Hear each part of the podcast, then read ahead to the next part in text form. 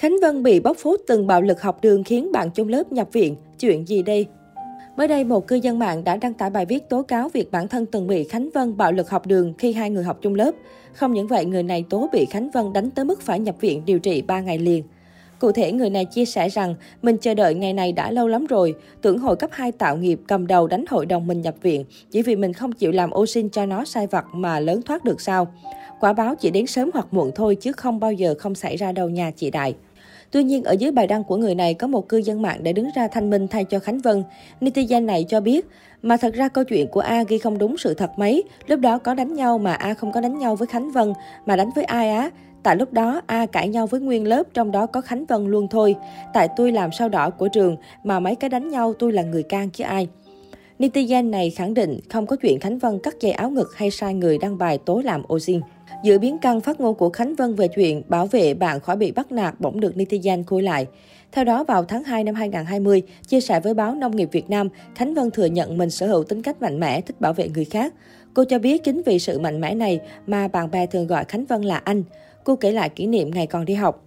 Hồi nhỏ tôi từng bảo vệ bạn khỏi bị bắt nạt, không phải vì đó là bạn của mình mà tôi bảo vệ.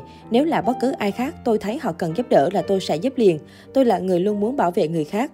Chính vì thế, với thí sinh trong cuộc thi Hoa hậu Hoàng vũ Việt Nam, tôi may mắn khi được trở thành một chàng trai, người đàn ông với các thí sinh. Họ hay nói, anh ơi, hãy bảo vệ em.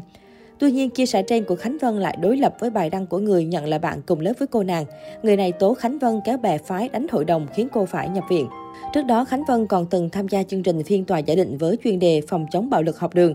Trong vai trò hội thẩm nhân dân giả định, Khánh Vân đã đưa ra những lời khuyên cũng như hóa thân thành hội thẩm nhân dân cùng với các thành viên trong hội thẩm đoàn giải quyết các tình huống xảy ra trong chương trình. Khánh Vân chia sẻ, những kiến thức thiết thực hữu ích từ phiên tòa sẽ là hành trang quan trọng để các bạn bước vào đời.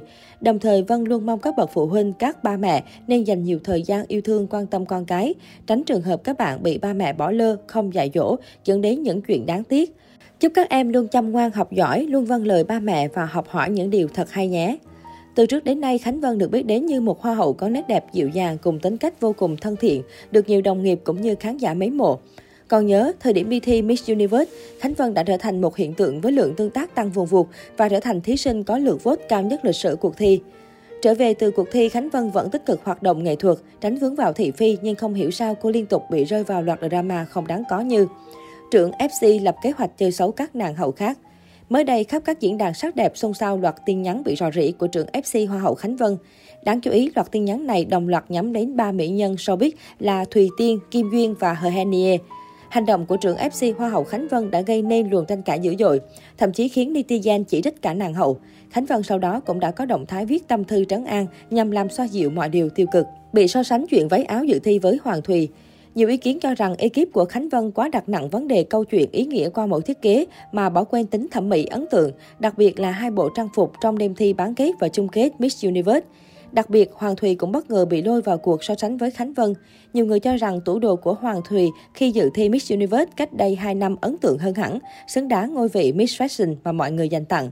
Một phần nữa, Hoàng Thùy đã chủ động thay đổi ekip, không đồng hành với stylist từng chuẩn bị trang phục dự thi cho Henie Khánh Vân, nên sự so sánh là điều không tránh khỏi. Nghi vấn thờ ơ không thèm ủng hộ Kim Duyên. Trước đó, cõi mạng rộ lên nghi vấn Khánh Vân không nhiệt tình động viên ủng hộ giúp đỡ đàn em Kim Duyên đang chinh chiến tại Miss Universe.